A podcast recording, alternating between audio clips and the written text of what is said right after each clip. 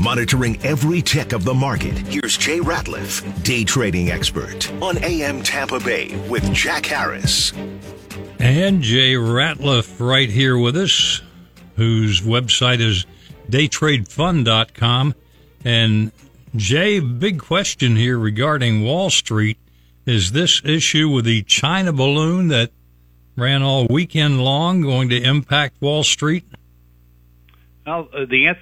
Yeah, the, the answer would be to that, Jack. Uh, no, at least not right now. I mean, look, if there's any measurable response from China other than talk, uh, it would definitely impact the markets. But the money on Wall Street sees this as a uh, here today, gone tomorrow story that's really not going to have any lasting impact. It's, I mean, we're getting some colorful memes and different types of things on Facebook and social media that people are having fun poking at, at this situation. Uh, so it's kind of a have fun type of thing right now. I mean, it's a serious situation for anybody who's worried about China keeping an eye on us. But as far as worry on Wall Street, uh, right now, uh, no measurable uh, concern at this point in time. But look, uh, Wall Street's all emotion, so you know that could that could pivot at any moment. But at least at this moment, not the case. The Dow is down 200 and I think 34 points this morning, but it has more to do with the jobs report Friday than it does uh, the China balloon being shot down. Yeah, that's what I was going to ask you about, Jay. Is the jobs numbers on Friday actually higher, much higher than expected? So how's that going to affect the market? Dan, we were blown away. Uh, we were, I think, the analysts were saying 185, 187,000 jobs maybe were created in December, and then the ro- the number rolls out at 8:30 Eastern on Friday, saying 517,000 jobs were created and that was uh, something that caused uh, Wall Street to kind of take several steps back, going, "Whoa!" Like uh, they got shoved in the chest uh, because the the issue is this job creation and this eye-popping number is really going to play into the dialogue of, "Uh oh, what is the Fed gonna do?" Because right now everything is about interest rate hikes by the Fed. And every piece of data that comes across, the thought is, will this cause the Fed to stop raising interest rates?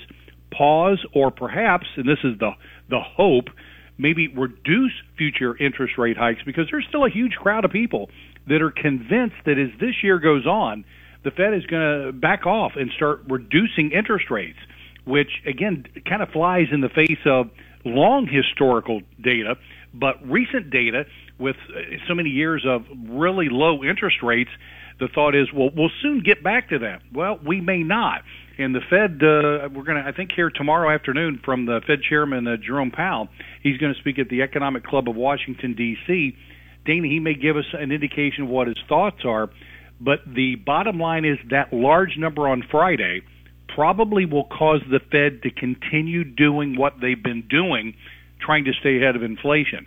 And that's something right now that investors don't want to hear because, again, a large number of people are, are convinced, and I still don't get it, that uh, the interest rate hikes are actually going to be reduced as the year progresses. One other thing here, you being our aviation expert too, this uh, China balloon had a little impact on aviation over the weekend as well, didn't it? It did. Uh, in fact, uh, you, you know, there was a some airspace that was restricted and impacted off the coast of uh, uh, there in the Carolinas, and it impacted a, a few airports, Myrtle Beach, Wilmington, and, and a couple of others. Uh, it was minor from a standpoint of an overall disruption, but look, anytime we have a space launch, the movement of Air Force One, any military action, thing of this nature, uh, training, uh, there's going to be pockets of restricted airspace, and that that had to happen because we really didn't know what the the ramifications were going to be here. And in aviation, we're always going to err on the side of caution and make sure that we don't have any commercial planes anywhere in the area that that's going on. And I tell you, Jack, probably one of the bigger weekend aviation stories was the near miss we had in Austin.